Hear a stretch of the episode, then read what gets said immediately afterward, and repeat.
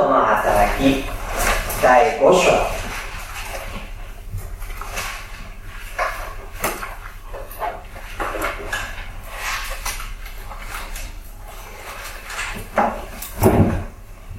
じゅうなな節から読みしていきます。人の働き、使徒の働きのだいご章じゅうなな節から読み進めていきます。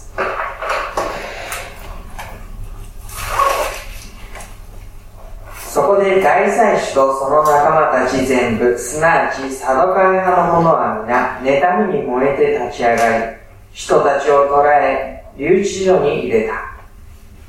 ところが夜、主の使いが牢の頭皮が彼らを連れ出し、行って宮の中に立ち、人々にこの命の言葉をことごとく語りなさいと言った。弟子たちはイエス・キリストのことを伝えていました。彼らはそれ以外のことではなく、自分たちが信じ、従い、歩みを共にし、天に挙げられていったそのイエス・キリストのことを伝え続けていたんです。その時に人々はその教えに、またイエスの名によってなされる権威ある御業に驚きを覚え、心惹かれ、そして信仰の歩みに加わっていく者たちが多くいたと言われています。そんな様子に、大祭司とその仲間たち全部、すなわちサドカイ派の者は皆妬みに燃えて立ち上がったのだというのです。サドカイ派というのは、この宮に仕える貴族的な階級の人たちのことを指していました。パリサイ人というのは、もう一派の方で律法を熱心に守る、その派のことですけれども、サドカイ人たちというのは宮に仕える特権的な階級の人たちのことです。で、大祭司と仲間になって彼らは妬みに燃えて立ち上がったのだと言います。その妬みは一体どこから来るのでしょうか。彼らはそれをサドカイ派という血族の中で特権として受け取ったのでした。そのことを維持しながら、宮での良い歩み、人々からの称賛、尊敬、またそのことによる富を自分たちのものとしていきました。しかしここに、そういったものとは一切無縁なところで、イエス・キリストの名によってのみ自分たちの歩みを盛んにしている者たちがいる。人々が同じ神様の名を語りながら、彼らの方にどんどんどんどん惹かれていく。宮の歩みを彼らがないがしろにしているように思える。そんなことで彼らは妬んでいくわけです。宮にきちんと人が礼拝に来て、そして自分たちのことを尊敬してくれないと、彼らの身というか富もまた少なくなっていくことになります。危機感を覚えたこともあったでしょう。それなので彼らは使徒たちを捕らえて留置所に入れます。ところがというふうにじゅうきゅう節から続くのは、その牢の扉を主の使いが開いたというんです。そして言われることに、にじゅう節の括弧の中、行って宮の中に立ち、人々にこの命の言葉をことごとく語りなさいと言います。えー、にじゅう節の括弧の中の米印ですね。ことごとく語りなさいの語りなさいのところについている米印で、欄外のところを見てみると、語り続けなさいと出てきます。これは継続を表す命令形になっているわけです。で、彼らは今までも語り続けてきました。で、囚われて留置所に入れられたけれども、そこから連れ出されるにあたって、またこのことを語り続けなさい、しかもことごとく語り続けなさいというふうに言われています。彼らは命の言葉をことごとく語りなさいという使命を神様から受け続けて、その言葉を語り続けていくことになります。その中身といえば、命の言葉というふうに記されます。命を与える、命をもたらす言葉というふうに言うことができるでしょう。イエス・キリストのことを語る、その福音の言葉は、彼らにただ単にイエスの歩みはどうだったか、教えはどうだったかという事実を伝達する以上に、そのことによって彼らの歩みに命をもたらす。命というのもただ単に地上の肉体の命以上の霊的命をもたらす言葉でありました。それを語り続けなさいというふうに彼らは言われたわけです。で、にじゅういっ節、彼らはこれを聞くと、夜明け頃宮に入って教え始めた。朝早くですね、夜が明ける頃、彼らはそのことを宮に入って教え始めた。牢から導き出されたのが夜中になりますけれども、そこから間を置かず、その次の朝、明ける前、すぐに彼らは宮の中で、この教えをまた同じように述べ始めていくわけなんです。一方で、大祭司とその仲間たちは集まってきて、議会とイスラエル人のすべての長老を召集し、人たちを引き出してこさせるために人を牧師にやった。で、これはですね、え次の日、じゃあ彼ら捕らえておいたあの人たちを連れてきて、そしてみんなでこのことを裁判をして、そして彼らがどう歩むべきなのかを決しようじゃないか。そして彼らにもうこれ以上御言葉を語ってはいけないということをきちんと分からせるようにしようじゃないかという、そういう議会、話し合い、裁判の席を設けようとしたわけです。そのために人をやって、その僕のところから彼らを連れてこさせようとしたのですが、にじゅうに節、役人たちが行ってみると、牢の中には彼らがいなかったので、引き返してこう報告した。牧者は完全に閉まっており、番人たちが戸口に立っていましたが、開けてみると中には誰もおりませんでした。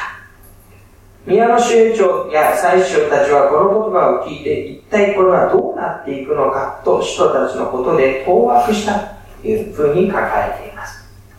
で、彼らには筋書きがあったわけです。捕らえてきて僕に入れて議会を開いて、もう語るなと言えば彼らは語らなくなる、これであの働きは、あの動きは終わるんだと、そういう筋書きでした。彼らの権威の前に、権力の前に、その口が塞がれて、もうこれ以上教えは広まるはずがない。これが彼らの筋書きだったわけです。ところが捕らえた、僕に入れたまでは思う通りにいったんですが、議会を開こうと連れてこようと思うと彼らはいない。完全に閉まっていたのに、番人たちも立っていたのに、そんなことあるわけがないのに誰もいない。それで彼らは、これは一体どうなっていくのか、彼らに押しとどめられる範囲の事柄ではどうもないのかもしれないという困惑が彼らの中に生まれてきます。これはもしかしたら、自分たちが力を持って収めようとしても収められないような、言ってみれば神ご自身の働きなのかもしれないという当惑ですね。にじゅうご節、そこへある人がやってきて、大変です。あなた方が牢に入れた人たちが宮の中に立って人々を教えていますというふうに告げました。彼らが宮の中で語ってはならないと言ったそのことをすでに語り始めていく。ことごとく語り続けなさいと言われたことをそのまま行っていく様子が報告されるわけです。彼らは人たちをですね、もう一度捕らえて連れて行きます。しかしその時には手荒なことはしなかったと言われています。にじゅうろく節の後半です。人々に石で打ち殺されるのを恐れたからであると言います。彼らには手荒なことをすることはできない。周りの民衆がもはや彼らに心がなびいているから。その彼らを、まあ、ある意味丁寧に議会の中に連れてきます。そして大祭司は問いただしてこういうわけです。にじゅうはち節、あの名によって教えてはならないと厳しく命じておいたのに、なんということだ。エルサレム中にあなた方の教えを広めてしまい、その上あの人の血の責任を我々に負わせようとしているではないか。あなた方の教え、イエス・キリストについてのことを広めてしまった。そしてその時にあなた方が言っているのは、イエス・キリストの十字架のうちの責任は神にあるということを言っていたわけですね。でそのことが指導者たちにしてみれば、自分たちがイエス・キリストに陰謀を企てて十字架につけたわけですから、そのことの後ろめたさやましさがあるわけですので、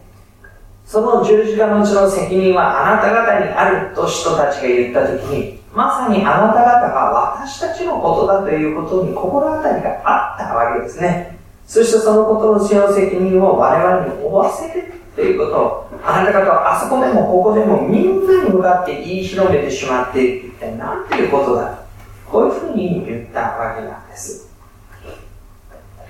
しかし人たちが考えていたのは、十字架の血の責任を彼らに負わせるということではなかったんですね。その違いがここに出てきます。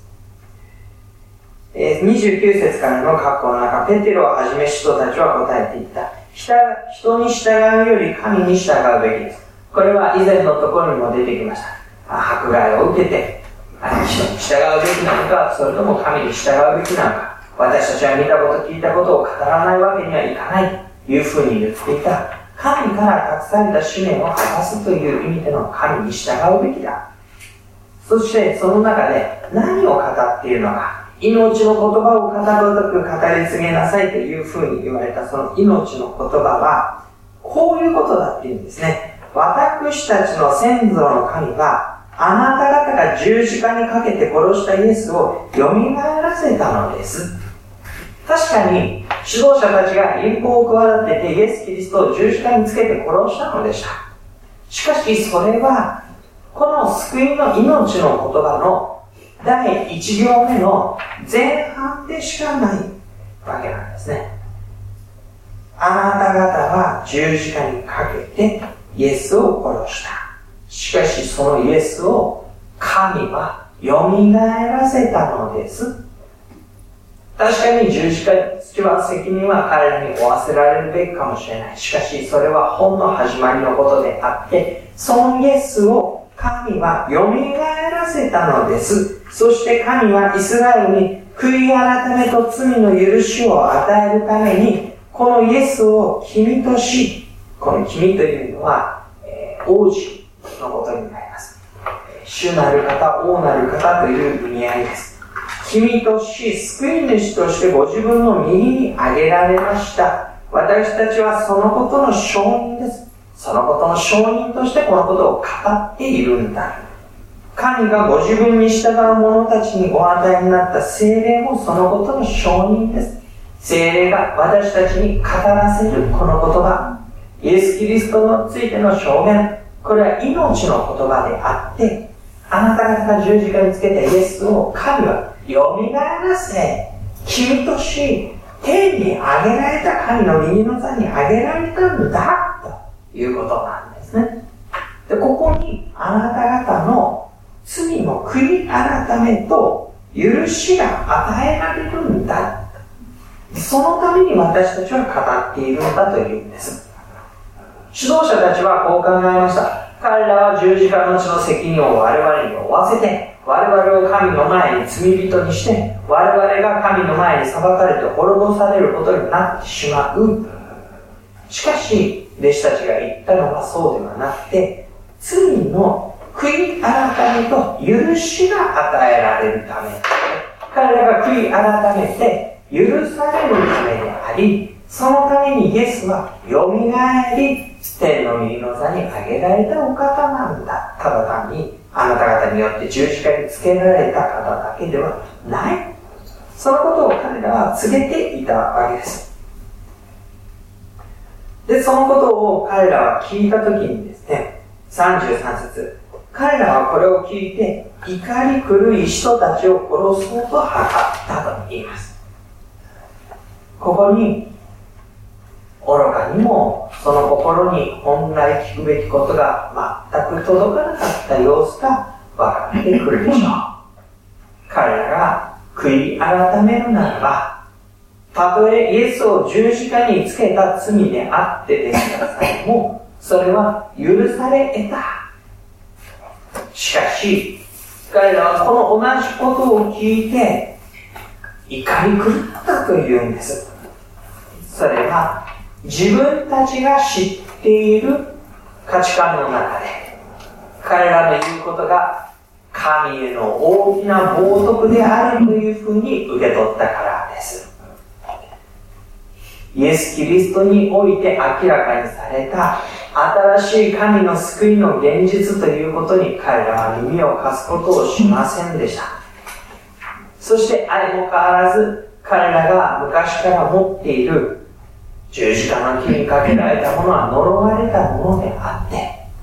救い主たるものがそんな呪われたものとなることはないのであって、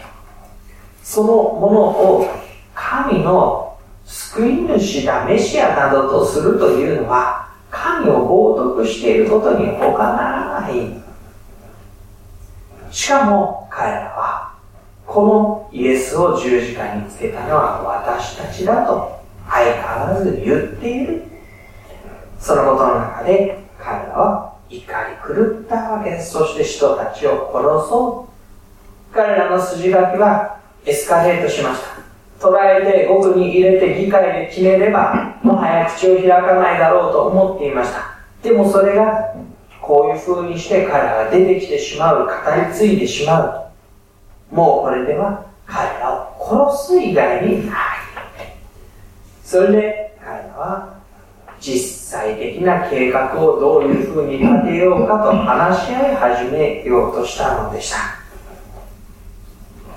ところがその時に一人の人が立ち上がります。さんじゅうよん節のところからしばらく読んでいます。ところが全ての人に尊敬されている立法学者でガマリエルというパリサイ人が議会の中に立ち、人たちをしばらく外に出させるように命じた。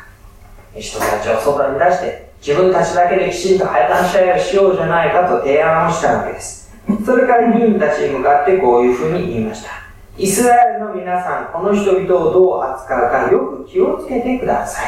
慎重であってください。軽はずなことをしたならば私たちが自分自身の歩みを人々の前に損なってしまうことになる。このことをよく私たちは考えなきゃいけないということです。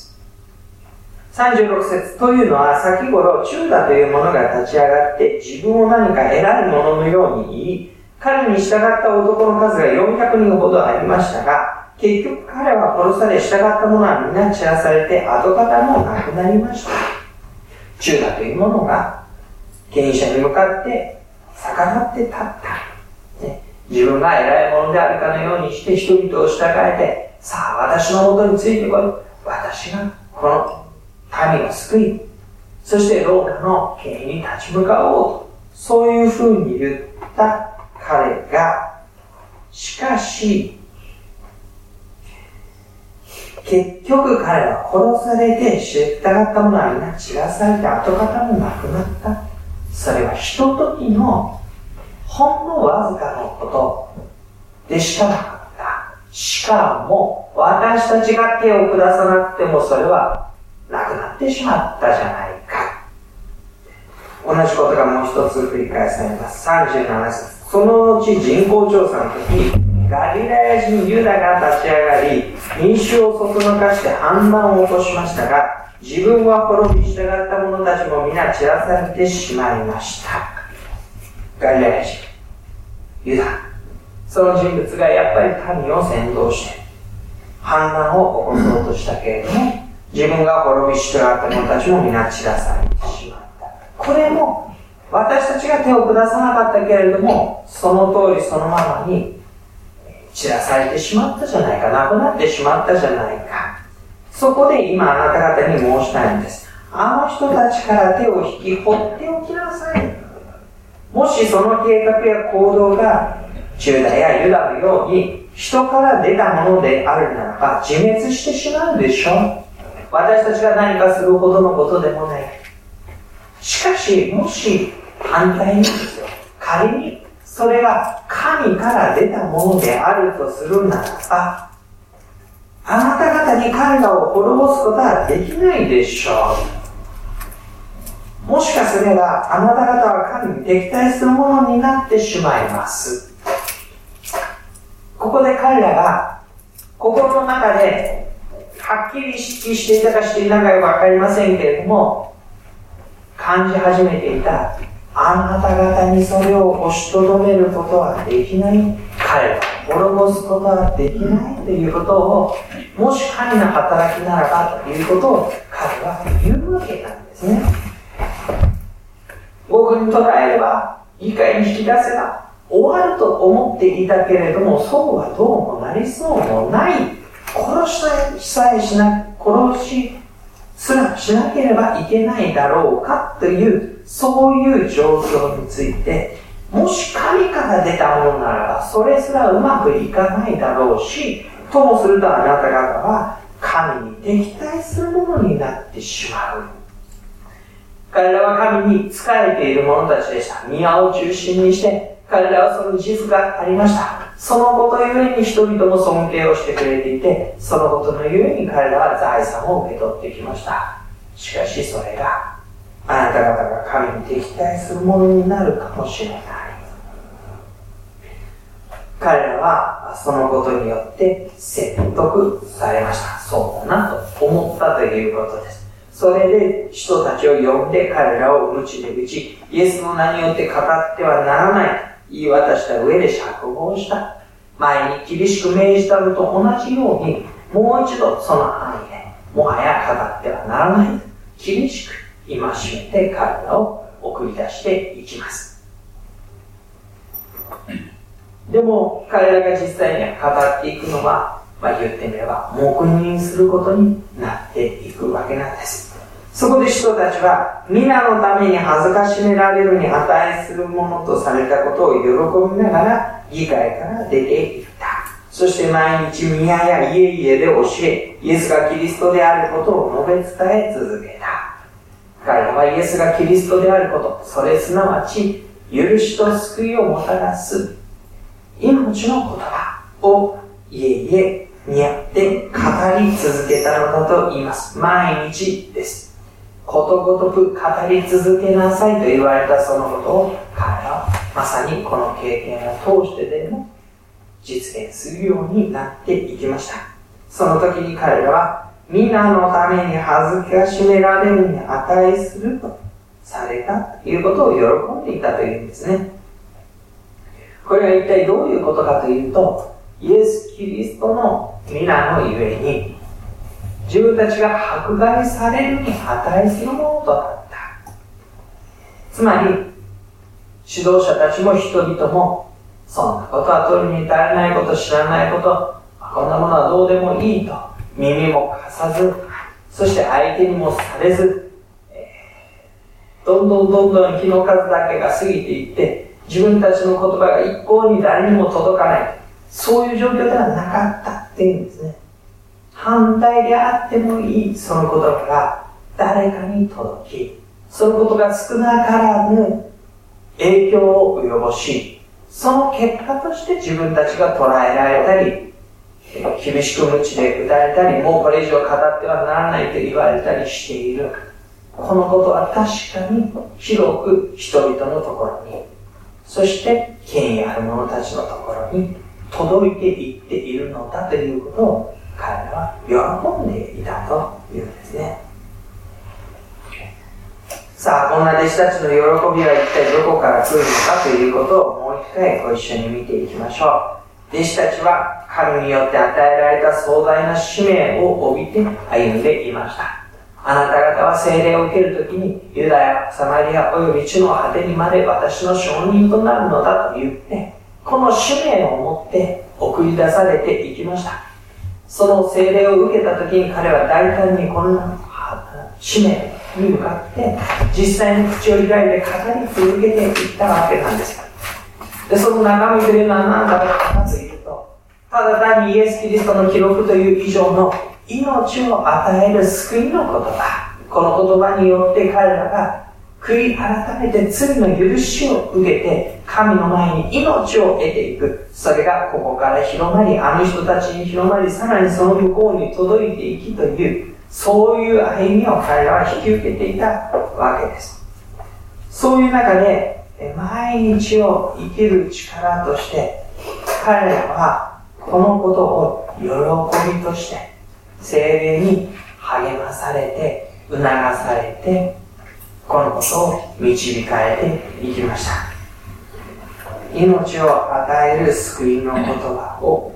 彼ら自身が力強く語ることができたのは、精霊によって、精霊の助けによって彼らはこのことをし続けていったのです。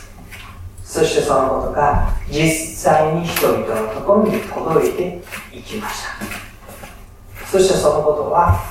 彼らの生活を通してずっと、どこの場所でも、どのような人たちに対してでさえも届いていくものになっていきました。彼らが限定的にこの人たちだけにというふうに幅を狭めたことはありません。彼らが時間を決めて、この時が講師の時間で、伝道の時間で、その時に語ることだけが彼らの宣教の技だったわけではありません。毎日場所を問わず、宮でも家家でも彼らの言うことを聞きたいと願う人がいるならば、そのところでどこででも彼らは口を開いて、彼らの生活が、彼らの行動が、彼らの言葉が全てイエス・キリストを相手にもたらしていく命の言葉となって語られていったということです。その歩みをもはや押しとどめるものはなかった。たとえ当時の宗教的な権威者たちの力でさえも、そこに彼らの力、権力が武力として彼らを捉える力になって口を塞ごうとしても、それで彼らの口は塞がれることはなかった。イエス・キリストの言葉がそこで小さな箱に閉じ込められることはなかった。それはなお人々のところに届いていったのでした。その中に生かされていることを彼らは大きな喜びとしていたわけなんですね。実際には苦難に困難に直面しながら、実際にはこのイエス・キリストの教えを語ることによって彼ら自身が大きな災いの中に巻き込まれていくと、彼らはこのことを喜びとしながら歩んでいったのでした。私たちはどんなところに生かされて、どんなことを喜びにしているでしょうか。私たち自身の歩みが良いもので満たされ、自分自身の考える満足な歩みが実現することを喜びとしているでしょうか。あるいは一方で、神ご自身が私たちに与え、生かそうとしておられる使命であり、その導きの中にあることを私たちは喜びとしているでしょうか。そのことを私たちは自分自身によく問いかけてみたいと思うのです。そして神の手の中にある歩みがそのまま私たちの喜びになるような歩みというものを神様から与えていただき、またそういう心の思いを神様から与えていただいて、この生涯の歩みを導かれたいと願うところです。しばらくお祈りしましょう。